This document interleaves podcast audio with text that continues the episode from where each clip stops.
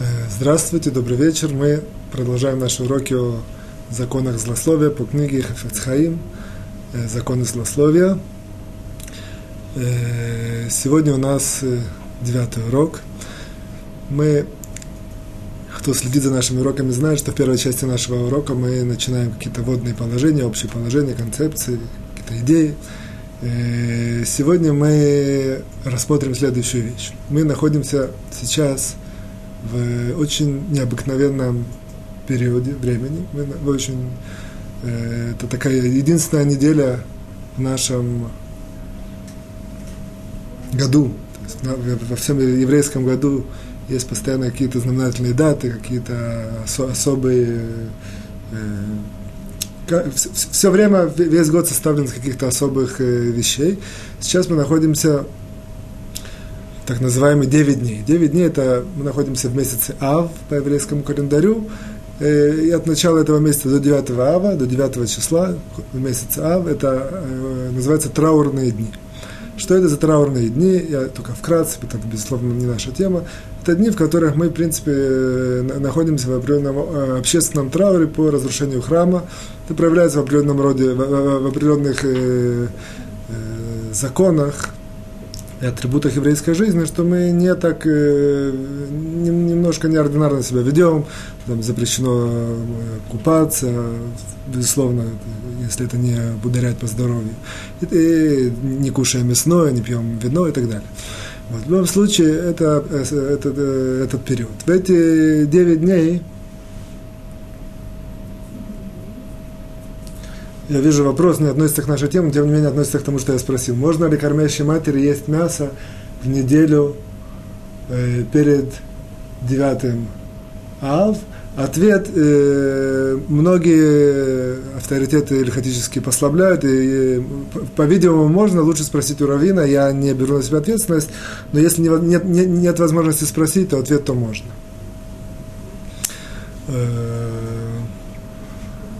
в любом случае, мы немножко, как сказать, перехожу к сути вопроса. Вопрос, который я хочу разобрать сегодня, следующий. Э, в принципе, эта неделя, она есть два еще очень интересных, важных события. То есть 9 ава – это день траура по храму. Мы сидим на земле, читаем свиток э, Иха. И, в принципе, находимся в трауре таком общественном. Вот. Есть еще два очень знаменательных даты. В, на, в, в этой неделе я бы хотел их поднять и все, все вместе, все три этих даты обсудить. А именно, есть два, что называется, есть такое понятие, на, называется Йорцейт. Это значит день, в который умер какой-то большой человек, праведник. В принципе, Йорцейт, он, он, это может быть любой человек, который умирает, когда заканчивается год, это такой день, в который его душа немножко светит больше, чем во все другое время, даже несмотря на то, что он уже не, не находится в этом мире. А для великих праведников, для великих мудрецов этот день, этот день более э, знаменателен. И на этой неделе есть две такие интересные даты. Первая дата была вчера, то есть, в принципе, позавчера. Вчера, мы сейчас по еврейскому календарю перешли с 6 ава на 7 ава. Сейчас начался при заходе солнца в Израиле 7 ава. А 5 ава, вчера, позавчера, это был Йорцет э, такого великого человека, как Ари. Ари, Акадош, Аризаль, это человек, который, в принципе, является, что называется, основателем или как автором э, Каббала в том виде, в котором она существует э, для нас сегодня.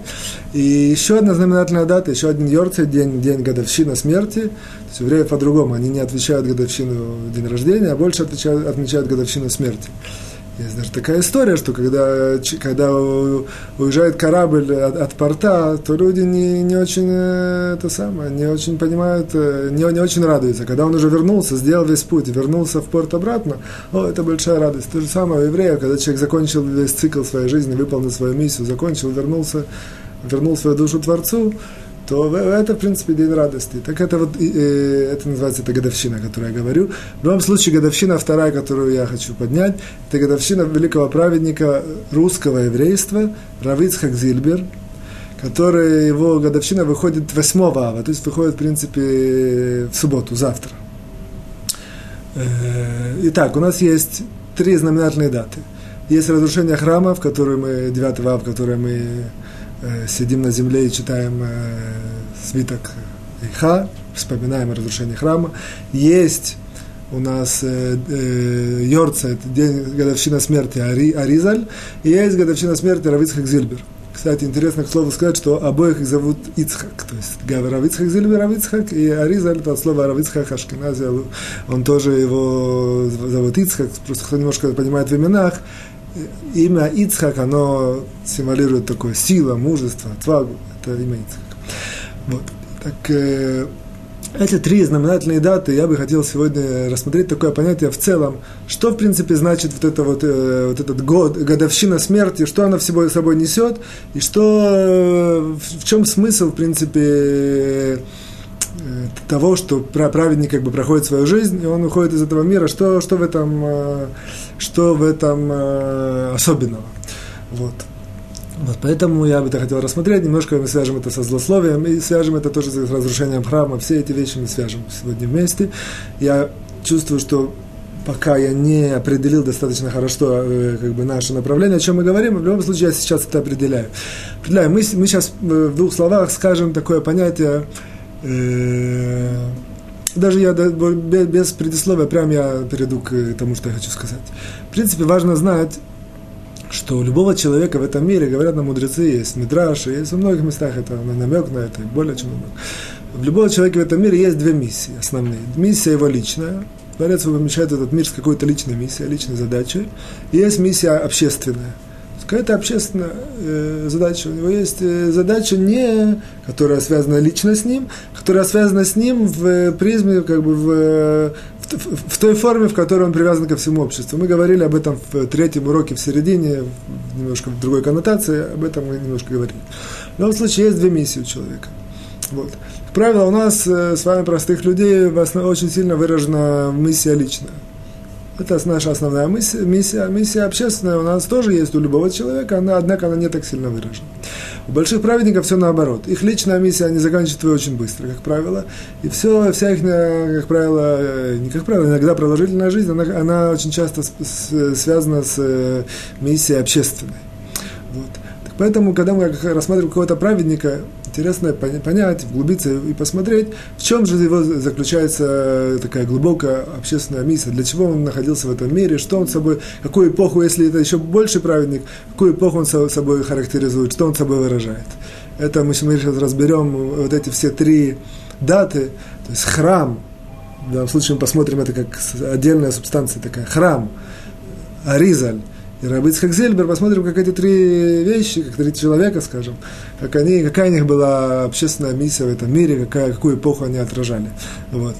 Второе, это известно, что когда происходит годовщина всех, всех этих вещей, которые были в этом мире и ушли из этого мира, то каждая годовщина символизирует определенные духовные, э, как сказать, геора, как сказать, э, свет, духовный свет, который возвращается каждый год и светит очень сильно в, тот, э, в, годов, в день годовщины.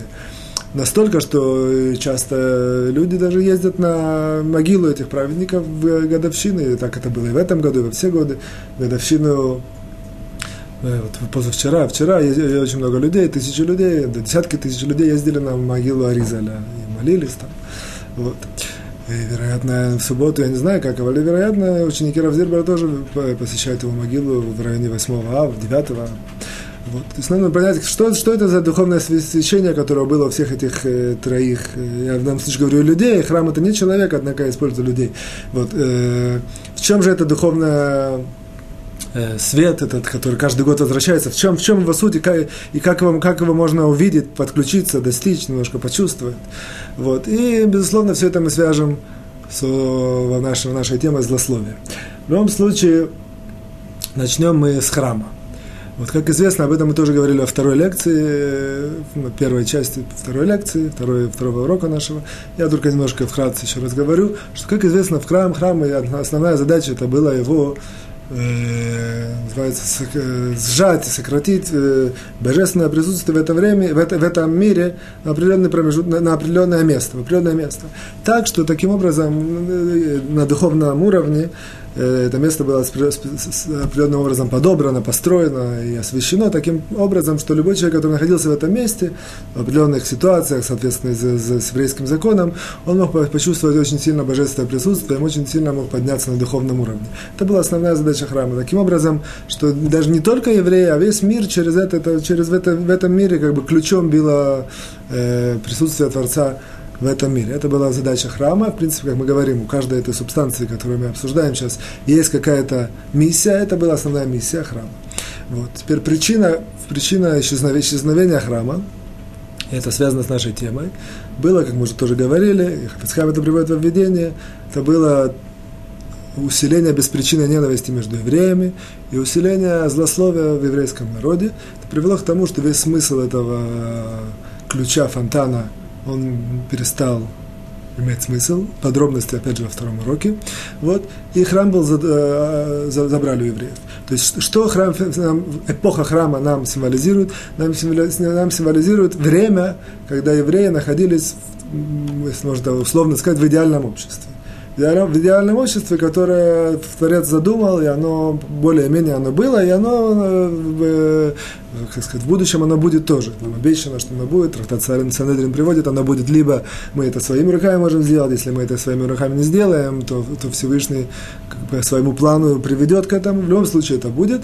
Вот, однако эта идея храма, это, э, значит, эпоха храма символизировала нам вот это вот идеальное общество, в котором очень сильно чувствовалось божественное присутствие. Опять же, раз, уход храма, разрушение храма – это причина беспричинной ненависти и злословия. Вот.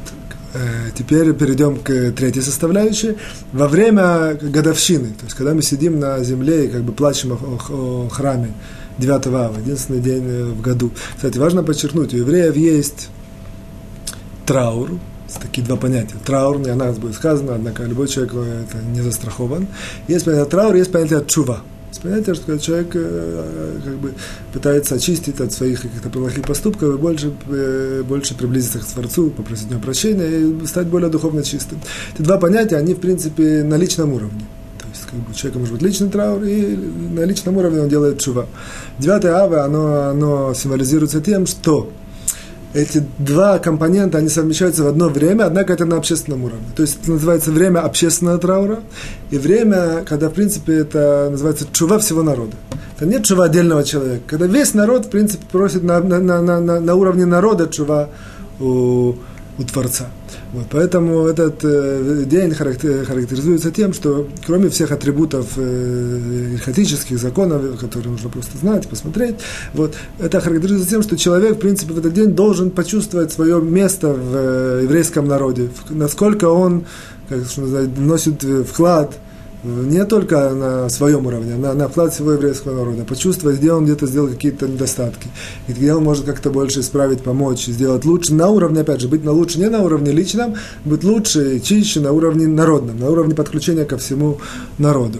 И опять же, это, и это важно нам, и здесь, может, даже ради этого все даже стоило только говорить, чтобы сказать то, что я сейчас скажу, что в это, это в принципе, специальное время чува за, за ненависть человека, которая у каждого есть, в большей или меньшей степени, по отношению другим людям, и за, и за злословие. То есть, в принципе, э, чува специально за злословие, она, можно сказать, так выразиться, она, в принципе, в Тишаба. Потому что Тишаба – причина разрушения храма. Мы плачем о храме, соответственно, мы плачем о причинах храма. Талмуд говорит, что каждое поколение, когда храм, котором храм не построен, как будто разрушен. Это есть глубина, однако такая фраза есть в Талмуде. Вот, соответственно, каждый из нас в какой-то степени является причиной, что храм разрушен почему-то, потому что он не построен.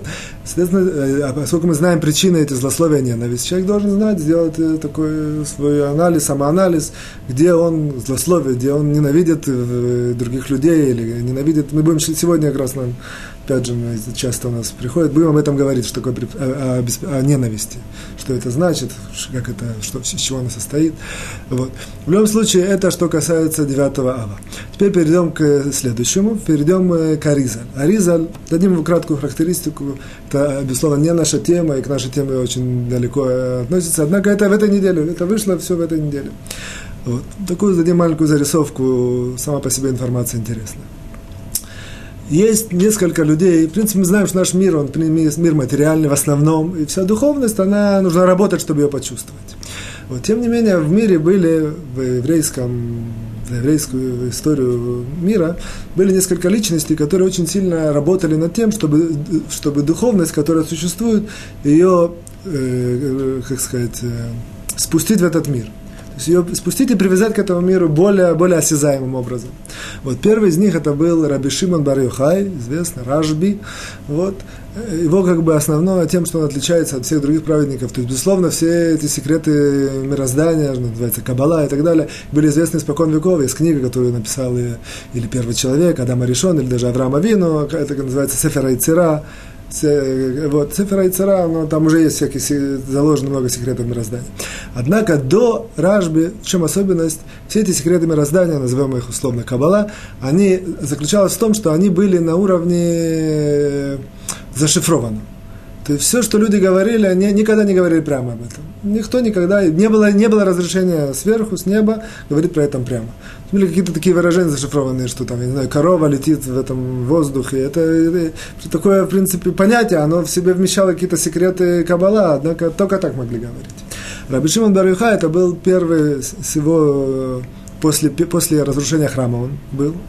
Вот, с него ведет, начинается эпоха, ему было разрешено из всех людей первому спустить все секреты Каббала и написать, записать и, и перенести в этот мир в, то, в той форме, в которой это может, э, в принципе, видеть и читать и, и постигать.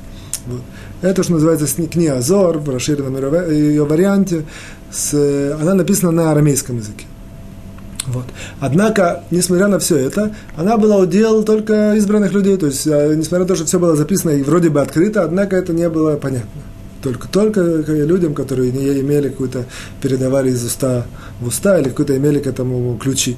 Вот. Э, следующий как бы, этап – это этап Аризаль. Этап Аризаль, что его характеристика заключается в том, что все секреты мироздания Каббала, э, э, которые написал Рабшима Береха, он в принципе раскрыл он раскрыл и записал, э, не он, записал его ученик, а Ризаль, как известно, не было, он сам ничего не писал, он передал своему ученику Рабихаем Виталь. Рабихаем Виталь записал все это, это называется Шмон и Шаарим, восемь таких ворот, таких восемь как бы, направлений. Вот, это было все записано, раскрыто, расшифровано, написано на иврите уже, на Лашона Кодыш, на святом языке. И, в принципе, это, это, это, можно что сказать, это характеризует эпоха Ари, его миссия, его задача, его суть. Связано в том, что он умер в очень раннем возрасте, 38 лет. Вот. Однако все, его задача была в том, чтобы спустить все секреты мироздания и внести их в этот мир. То есть прочно как бы закрутить их, этот, э, все секреты мироздания в, с, с этим миром так, что это можно изучать. Вот. Это что касается Ари. Я в скобках вам скажу, есть еще два уровня, то есть дальше эти секреты мироздания спустились еще ниже, еще ниже. Эти два уровня я не поднимаю, не обсуждаю по ряду причин. В любом случае, э, что касается Ариза, значит, это, в принципе, его миссия, все секреты мироздания вплести в этот мир. Вот. Поэтому э, он ушел из этого мира, когда выполнил свою миссию. В чем заключается его э, духовная вот такая вот э, свет, который каждый год э, во время Йорцайт, во время его годовщины, это, в принципе, ученики Аризаля, тех, кто учат Кабалу, они очень сильно могут опять получить, это, э, как сказать, батарейку поменять, я не знаю, подключиться, опять же, к изучению этих всех э, э, глуби, глубоких вещей. Однако спросим, а что нам, простым людям, которые этим всем не занимаются, как это к нам относится, это годовщина. Действительно, по большому счету, она к нам не очень относится. Однако это неверно. Она к нам тоже относится, что для нас, для простых людей, это, в принципе, время, когда мы тоже, в принципе, можем попросить э, у Творца помолиться, просить, чтобы он нам э, открыл тоже какие-то, на, каждый на своем уровне, какие-то, э, какую-то более красоту этого мира в духовном плане. Не жить так по-простому, а, а более возвышенно, более духовно. Я вам зачитаю такие, я, я вам говорил когда-то, что я пишу песни, у меня есть такая одна строфа, я, я зачитаю, что чтобы счастливо жить, нужно не жить просто так, нужно любой шаг сделать с умом.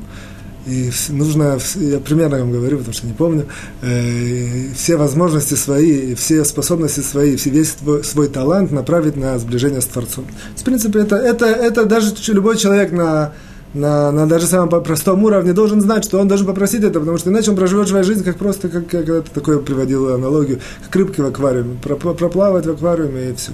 Вот. В любом случае, и второе, как бы, это э, свет, который годовщины в годовщине Аризаль, э, заключается в том, что Человек должен просто тоже просить у Творца подключиться к каким-то большим людям, праведникам, тогда его жизнь более глубокая, интересная, возвышенная. Вот это, в принципе, характеристика этих, этого человека, Ариза, его периода, его духовного света, который в годовщину возвращается. Вот как это связано со злословием, связано это следующим образом, что то же самое, как Раби Шимон Барюхай, который я упомянул, он осветил перевод, арамейский язык это перевод. То же самое Аризаль, он, в принципе, осветил святой язык. То есть он, он, в принципе, можно так выразиться, были каббалисты до него тоже, однако принято, что его традиция является основной, так, так учит Гаон, и Веленский Гаон, что основное э, учение от Каббалы это через, по, по традиции Аризы.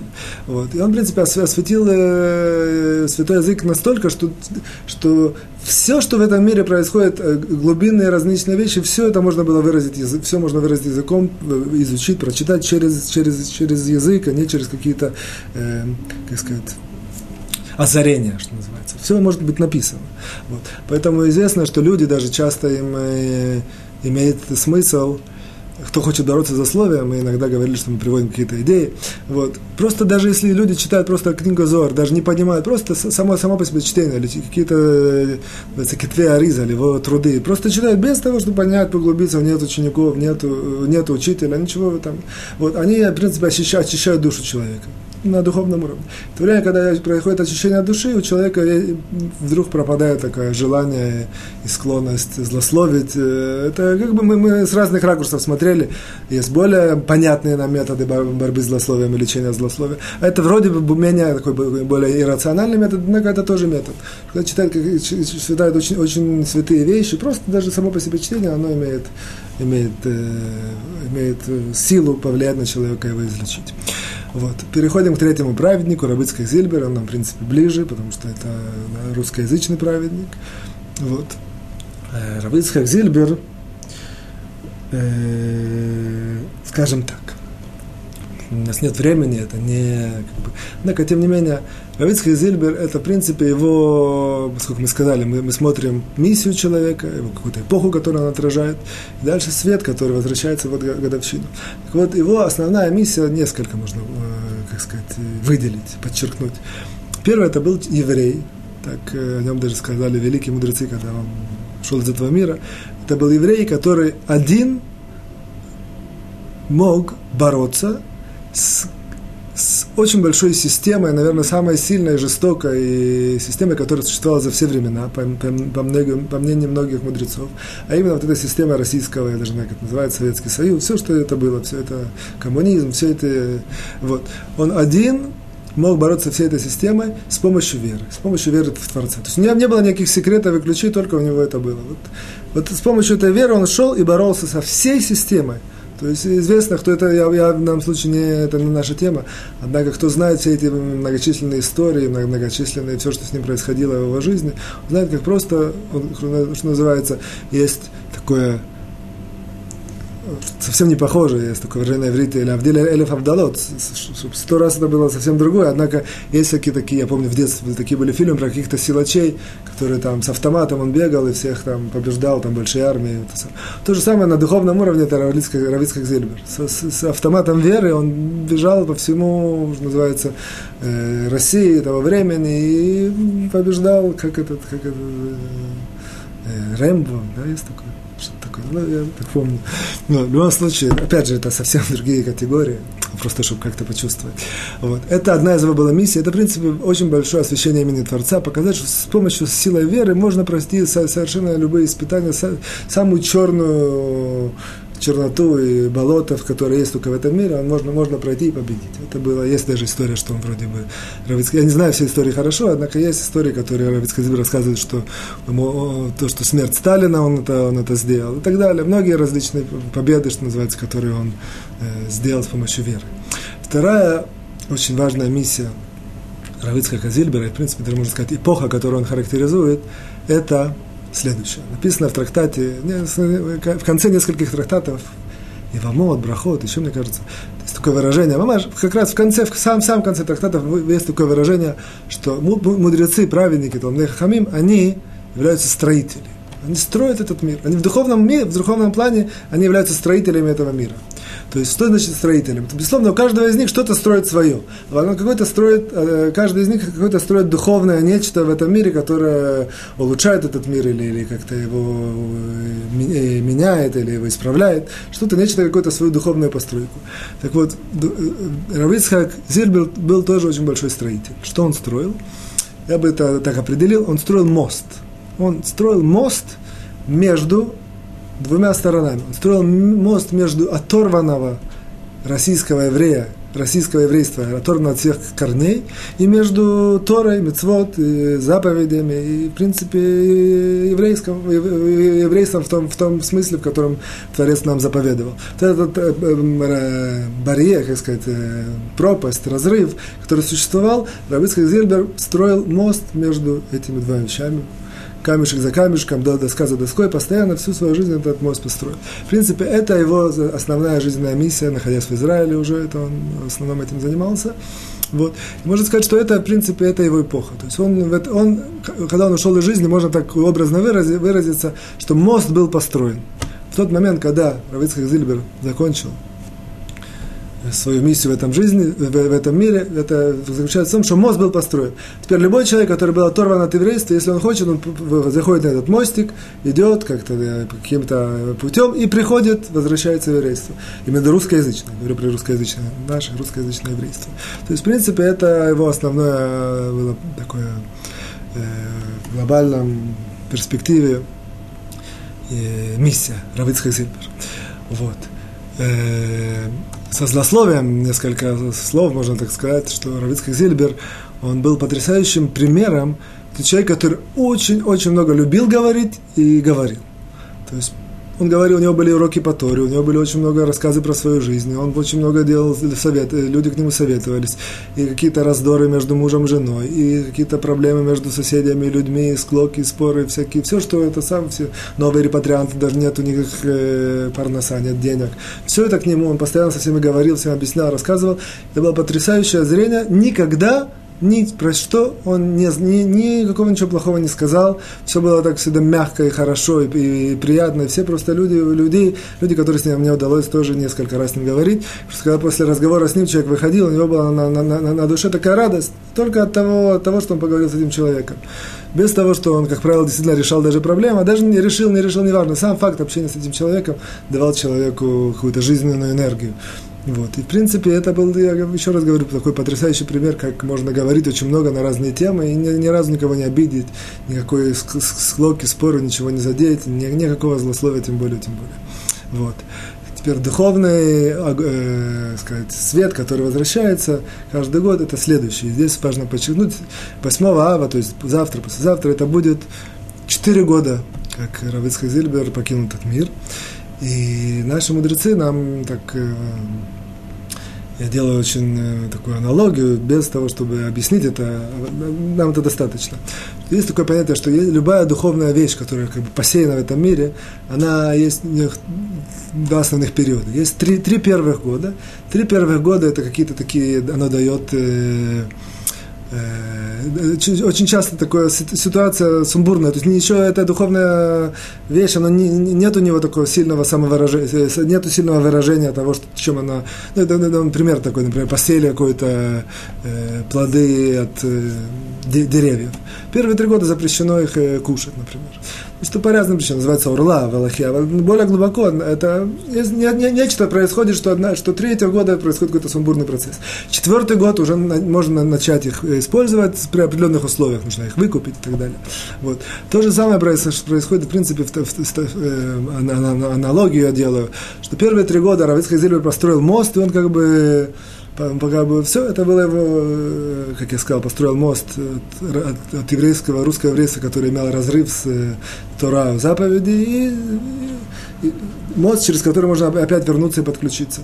Вот первые три года действительно люди могут идти по этому мосту, хотят подняться, перейти, однако, однако все это еще немножко сумбурно, этот мост может не, не так, э, как сказать, работает как нужно, нужно построить какие-то перила, нужно его там покрасить, нужно сделать, э, чтобы никто там не подскользнулся и так далее. Четвертый год он, он характеризуется тем, в принципе, что все, уже, в принципе, можно это использовать, это можно, можно по этому мосту идти, однако нужно какие-то еще более иметь э, пред, техника безопасности должна быть. После четвертого года, в принципе, вот это духовная э, свет, который Равицкая Зирба внес в этот мир, все, с пятого года, в принципе, все, мозг построен, пойти по нему можно, есть перила, что называется, есть, есть э, не знаю, как это сказать на русском, есть ханука табает, когда строят новый дом, есть, все вместе собираются, новоселье, все это, э, все могут идти э, по этому мосту, радоваться с, танцами, с плясками, возвращаться к,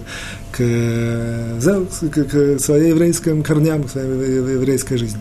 Поэтому, в принципе, это, это каждый год возвращается, этого нужно знать, и этот год особенный. То есть, действительно, мы видим, за этот четвертый год поднялся даже этот сайт, поднялся намного раньше, однако последние годы было, правильно, последний год, в принципе, эти все э, уроки видео какие-то новые новшества, что сейчас, может даже так образно я выражаюсь, я надеюсь, что все меня поймут, что сейчас, это, в принципе, действительно так. Сейчас нет никакого, никакого человека, не знаю, как сказать, тируц, никакого, человек не может сказать, какого объяснения и какое-то, сказать, почему я, я был оторван от еврейства. Сейчас нет никакого, ничего не может сказать. Есть мост, и мост этот видный, есть перила, есть красивый мост, играет музыка, человек может спокойно возвратиться, то есть те, кто не возвращается, это их проблема, что называется. Я не углубляю, чтобы никого не обидеть, не дай бог. В любом случае, это наша первая часть.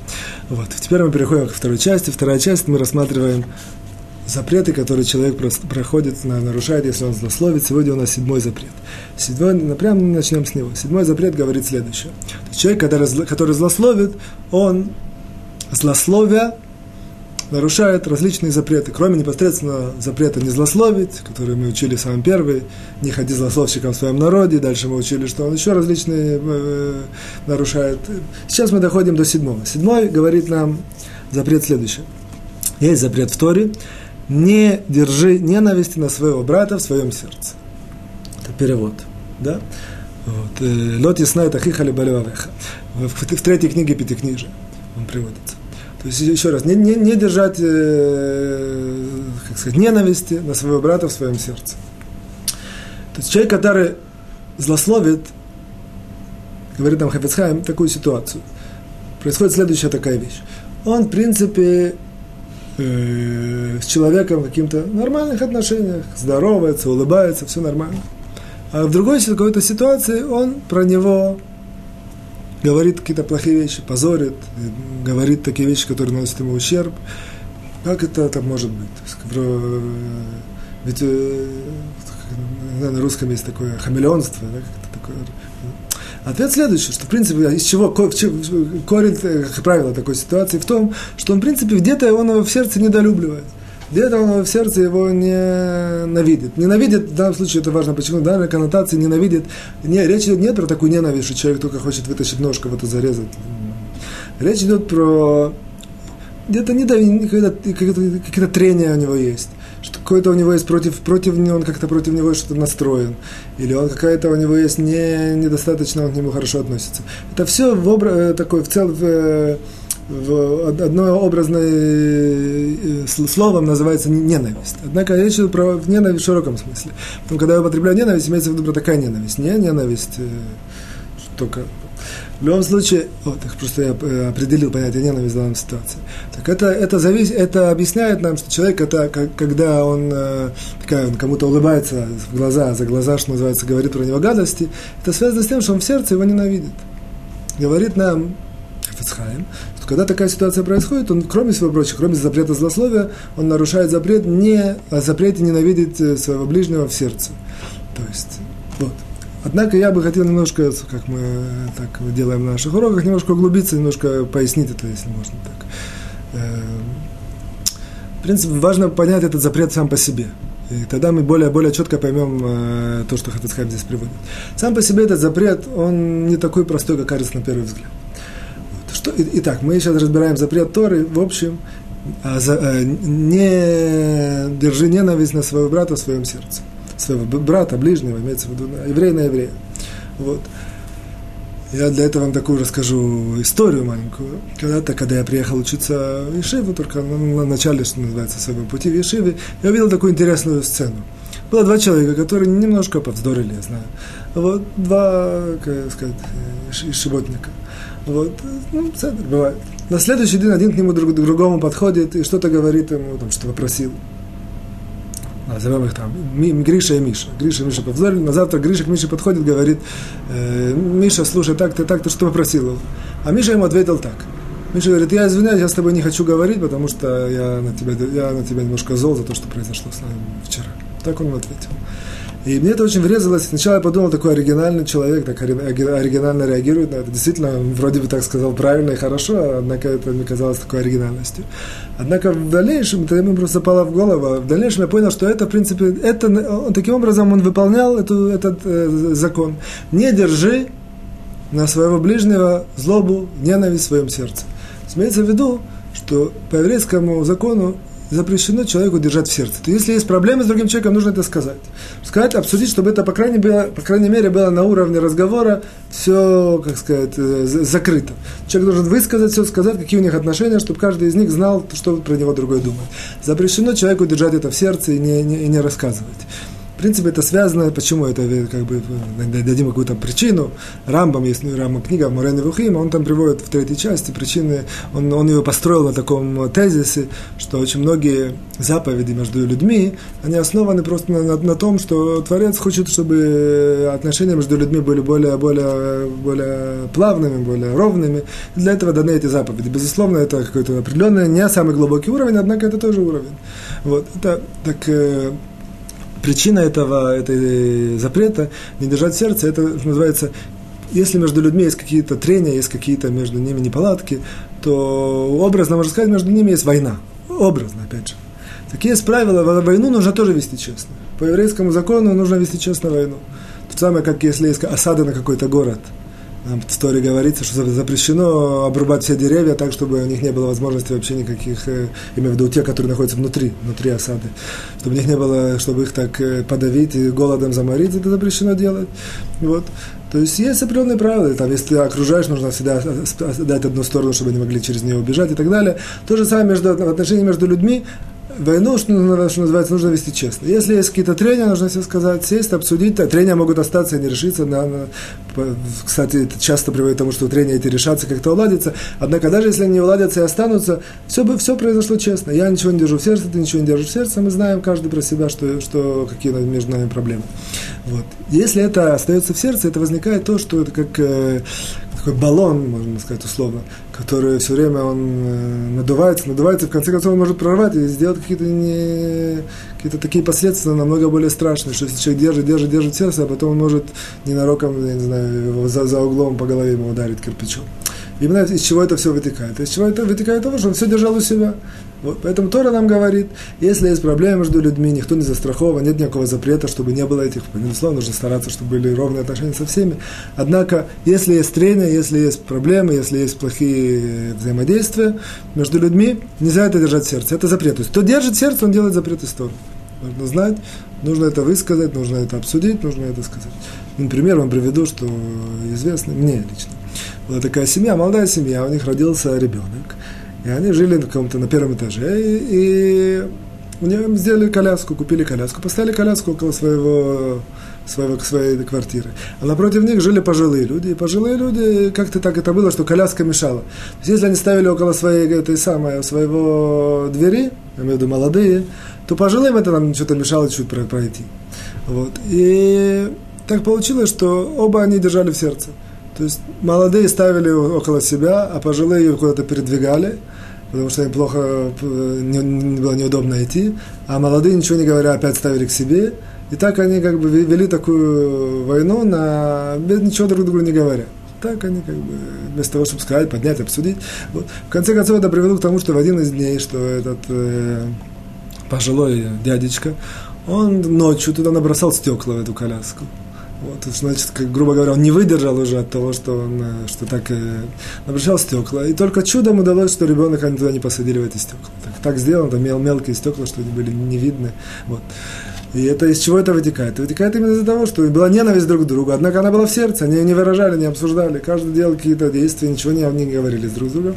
И это выражается в различных таких э, э, э, как сказать, экстремальных разных ситуациях, которые, как я привел пример с баллоном, вдруг он лопает баллон и так далее. Вот. Это что касается запрета держать сердце. Теперь немножко продвинемся. Есть два вида э, ненависти. То есть опять же, ненависть в широком смысле мы подчеркнули. Есть ненависть, которая явная, есть ненависть, которая не явная. Ненависть явная, что я знаю, что я с ним в плохих отношениях, я знаю, что именно, что, что я против него имею. Опять же, закон нам говорит поднять это, поговорить, обсудить и, по крайней мере, на на...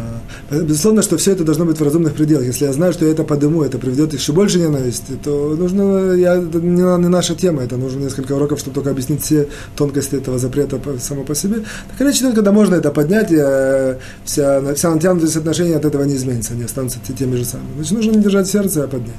Вот. Есть, что называется, неявная ненависть. Вот это, это мы уже подходим более к нашему пункту. Неявная ненависть – это когда человек что-то имеет другому, однако он сам этого точно не знает. Сам это точно не знает. Вот. Он либо завидует ему, либо что-то у него есть какие-то против него, что-то он настроен, не знаю, начальника подчиненный, подчиненный очень не нравится, как начальник, э, как сказать, э, управляет каким-то предприятием. Однако он точно до конца не понимает свои отношения с ним. Вот.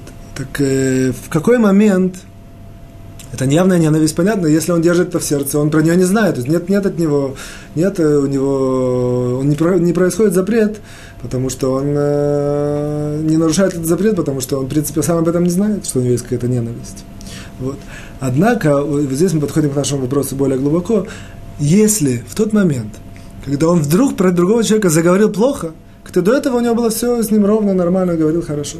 В тот момент, когда он сам говорил, заговорил про него плохо, начал его позорить там, или как-то оскорблять других, в, лице, в глазах других людей, этим самым он сам себе или, э, показал, что в принципе у него в сердце были, были с этим человеком, э, есть с ним ненависть, такая неявная ненависть.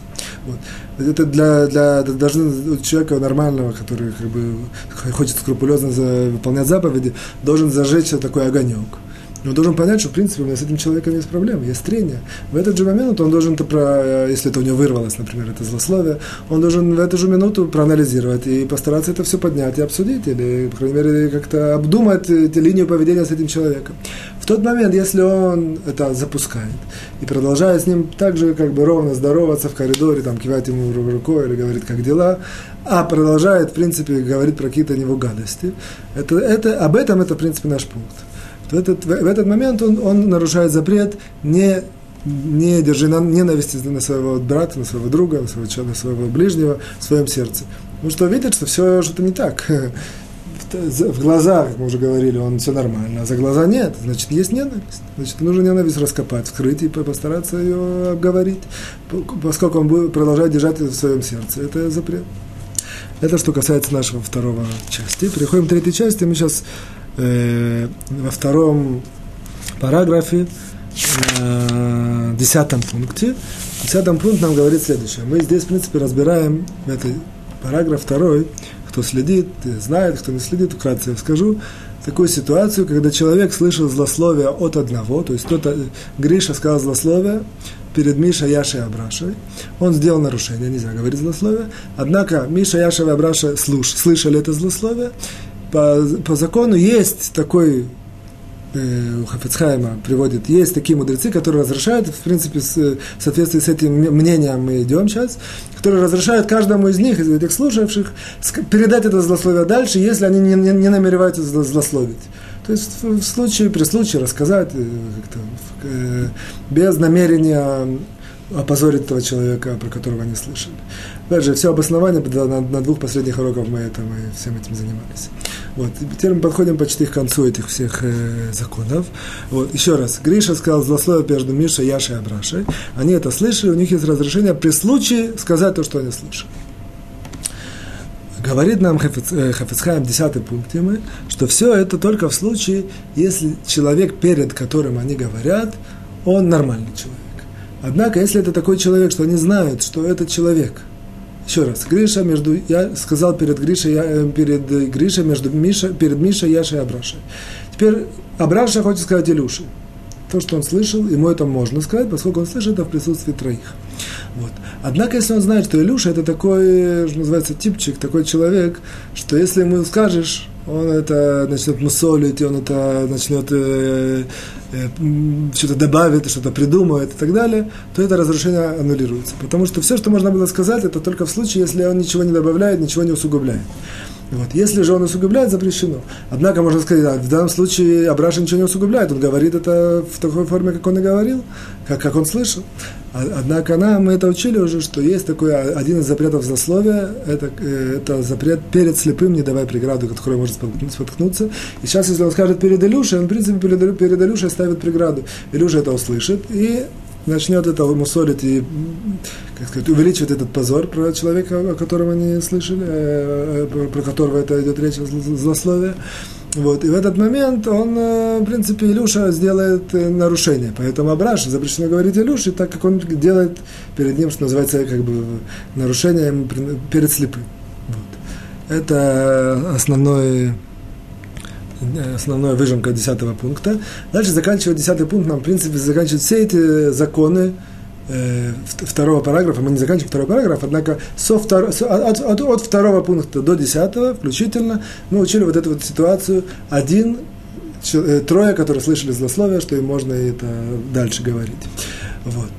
Заканчивает Хафицхай нам так, что поскольку, здесь мы подчеркиваем, мы это подчеркивали на каждом уроке э, тоже, а вот здесь он подчеркивает непосредственно в самом законе. Поскольку все это разрешение, оно только по одному мнению, есть мнение, по которому это все нет такого разрешения. И поскольку все это разрешение, оно только в случае, если человек, говорящий это злословие, не намеревается злословить, а это приходится только к слову, вот. И поэтому есть а также есть определенные тонкости, которые мы здесь говорили, включая то, что мы сейчас сказали, что человек, перед которым они говорят, он, он это говорит, он должен точно знать, что он это не усугубит. И дальше мы говорили тонкости, что это должно быть в рамках какого-то квартала, не, не на большом, то есть не может сказать из, из, из города в города про это. То есть кто, что, кто, кто следит за нашими уроками, знает это. И и так далее. То есть есть какие-то условия. Говорит Хабицкай, поскольку эти все условия очень, очень редко, чтобы все выполнялись, поэтому называется Аллахали Маасе, как бы закон в действии. Желательно не, не использовать это послабление и не, не использовать это разрешение что человек, который слышит злословие в присутствии троих, может это дальше говорить. Поэтому это, в принципе, этим мы тоже это как бы подчеркиваем, что несмотря на то, что мы сейчас все это учили со второго или там, с третьего по десятый пункт, все это оно остается более-менее в рамках э, учебного материала, однако на практике желательно это не использовать. Есть, может быть, ситуации, но я при слове это скажу, я все время как бы э, колеблюсь сказать это нет, я пока это не скажу. Есть, может быть, ситуация, когда это можно все сказать, э, это послабление использовать. Однако в нормальном ритме жизни желательно это еще раз подчеркну, послабление не использовать. Еще раз, Гриша, который сказал перед Яшей, Мишей и Абрашей злословие, есть возможность им дальше это сказать если они не намереваются опозорить больше человека, про которого они слышали. Однако желательно на это послабление не, не, не опираться. Переходим к 11 пункту. В принципе, у нас в 11, 12, 13 пункт, это второй параграф, и мы заканчиваем этот второй параграф, они являются ну, какого, какого-то рода от, от, ответвления того, что мы учим, однако они имеют, тем не менее, сами по себе такой статус обособленный, поэтому давайте разберем. Одиннадцатый нам говорит следующее, рассказывает такую ситуацию. Есть такое понятие еврейский суд. Еврейский суд – это когда три человека судят одного или двух человек и выносят какое-то решение. Вот. Есть такое понятие параллельно ему, называется семь старейшин, я так примерно перевожу, семь старейшин города. У них есть тоже определенная сила выносить какие-то решения, которые происходят в городе. Это было э, в былые времена такая структура. В наше, в наше время есть тоже такого рода подобные э, структуры тоже. Вот.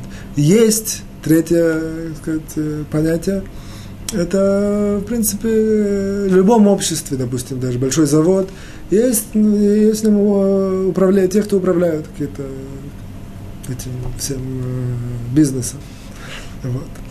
Очень часто, опять же, суд еврейский, или старейшина, или это какой-то управлительный комитет, управляющий комитет, очень часто они выносят какие-то решения, которые потом э, эти, эти, в принципе, решения распространяются на всех, кто находится под их авторитетом, под их руководством. Вот. Бывают такие ситуации, когда их решение, оно кому-то в пользу, а кому-то, наоборот, ударяет по нему. Кому-то от этого преимущества, а кто-то из этого, от этого страдает. Вот. Так вот, говорит нам Фахвицхайм следующее, что в тот момент, когда они выносят какое-то решение, и, безусловно, внутри кабинета, сказать, внутри, э, там, где они выносят решение, есть какие-то споры, обсуждения, то никто не знает, кроме них. Вынесли решение. В тот момент, когда они вынесли решение, это решение имеет такой статус, что очень правильно, желательно, чтобы никто не знал тонкости вынесения этого решения.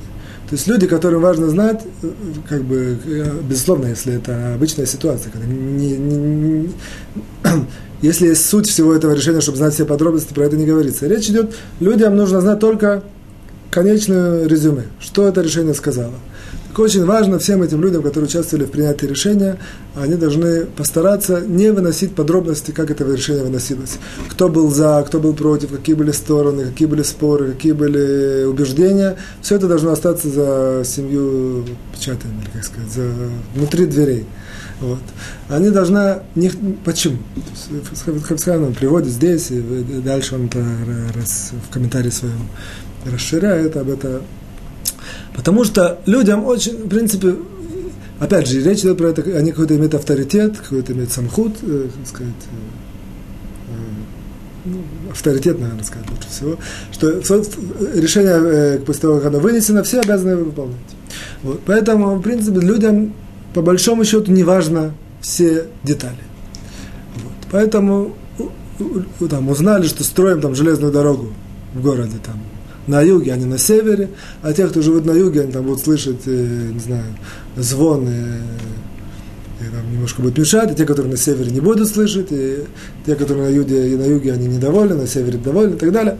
Однако решение вынесено.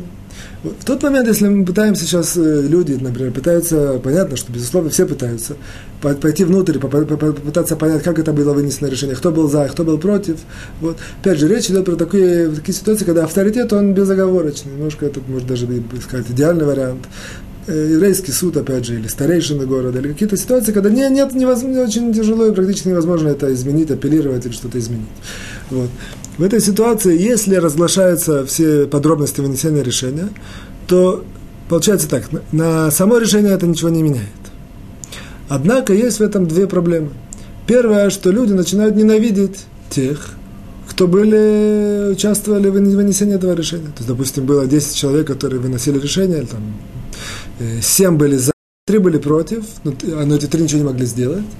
Вот, и было, решение было вынесено, и люди начинают э, знать, ага, эти три, они были на нашей стороне, хорошо, а вот эти семь, это начинается как определенная ненависть. Опять же, это все связано.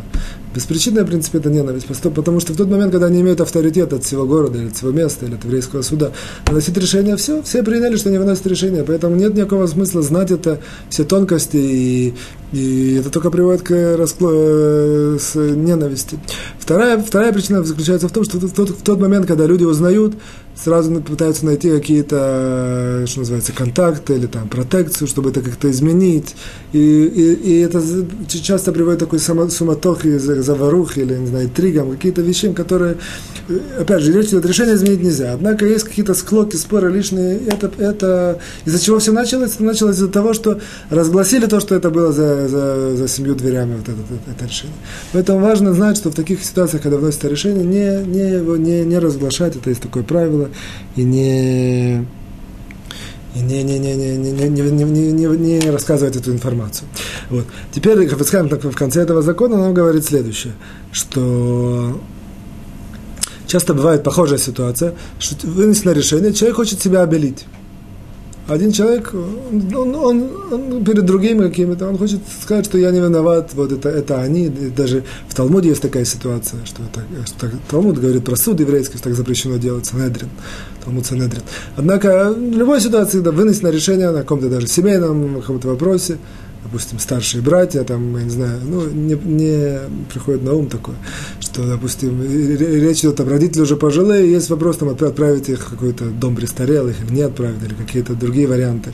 И есть между, между многими братьями и сестрами, допустим, есть такая многодетная семья, нет, есть какие-то трения, какие-то споры, как, как правильно делать.